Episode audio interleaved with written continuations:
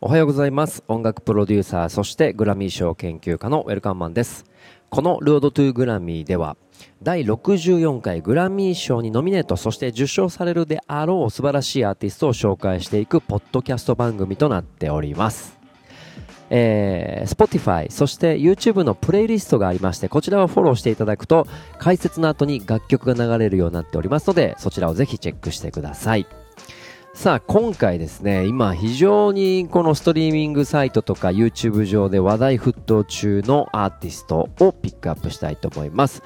えー、オリビア・ロドリゴですね。2003年2月に生まれた、えー、アメリカ・ロサンゼルス在住のシンガーソングライターそしてフィリピン人の父アメリカ人の母を持ついわゆるアジア系アメリカ人と言われております、えー、まあアーティストとしてそして女優としてね活動するマルチな才能を持った18歳の現役女子高生です。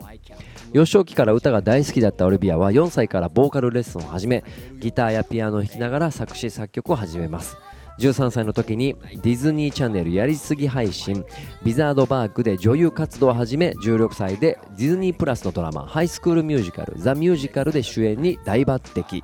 歌手になる夢を追い続け2021年1月にデビューシングル「ドライバーズライセンス」をリリースしたところ全米全英シングルチャートで初登場1位 Apple Music デイリーチャート62カ国の地域で1位 Spotify デイリーチャート33の国と地域で1位を獲得。この勢いは止まらず全米史上初初登場から 8, 8週連続全米チャートで1位の記録を打ち立てデビュー早々アメリカのタイム誌が発表する次世代の100人の2021年版にも選出されます、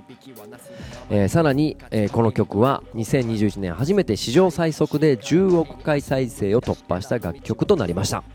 その後リリースした楽曲でも数々の記録を更新しセカンドシングル「デジャビュー」では米シングルチャート初登場8位を記録しデビュー曲に続けて、えー、初週トップ10入りを果たした唯一のアーティストでございます。えー、ということでですね、この5月21日に、えー、デビューアルバム「サワーは2021年最大の週間売上で全米アルバムチャート初登場1位を獲得。デビューアルバムとデビューシングルの両方で1位を獲得した最年少アーティストになり全米全英含む全15カ国で1位。音楽業界あぜんの世界が最も注目するミラクル新人というふうに紹介されております。まあ、日本で言うとね、まあ、夜遊びとか、えー、一気にゴーンって売れた印象がありますので、まあ、これの世界版だと思っていただければいいのかなと思います。で、彼女自身の、えー、発言でですね、えっ、ー、と、テイラー・スウィフトが非常に大好きでリスペクトしてると、え、いうこともあり、このテイラー・スウィフトって昔からこう恋愛、えー、をテーマにね、結構こう、ディスっているというか、ネガティブキーワードをなんかロックに元気に歌い上げるっていうね、まあそういったところで非常にこう全世界があのテイラー・スウィフトファンに特に女性人気があったわけなんですけれども、もともと、カントリー出身の、えー、シンガーソングライターとしてデビューするんですが、えー、ワールドポップスに方向性を向けていきながら、このリリックが非常にこう、若いティーンネイジャーの女性の心を突き刺すということで、どんどんどんどん人気が出ていくと。で、テイラー・スウィフトが出した新しいアルバムは非常にこうチルなサウンドでもう一つ大人びた進化した、えー、このテイラー・スウィフトのサウンドが聴けて非常にね業界でも評価が高いアルバムだったんですが逆に言うとこのティーンエイジャーの心を抑えるようなこうなんていうんかなパンチ力とか勢いとかがあるポップスでこう恋愛ソングを歌い上げてくれるね次世代の女性っていうのがなかなかいてなかったんですね。でちょっとこう、えー、と音楽の世界の流れがヒップホップとかチルに向いているのでスロービートで。で、えーとまあ、恋愛ソングとかもいっぱいあるんですけどちょっと悲しいっていうかあのー、ていうかな。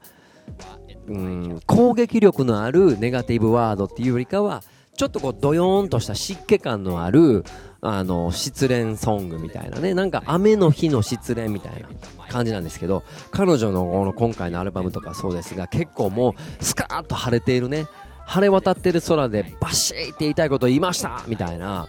そういうこう爽快感とかがこのチャートをね僕もいつもチェックしてるんですけれどもやっぱり耳につきますよね。はい、でギターのカッティングの攻撃力とか彼女のこう前に出てくる歌声とかこうティーンエイジャーしか言えないワードですよね。はい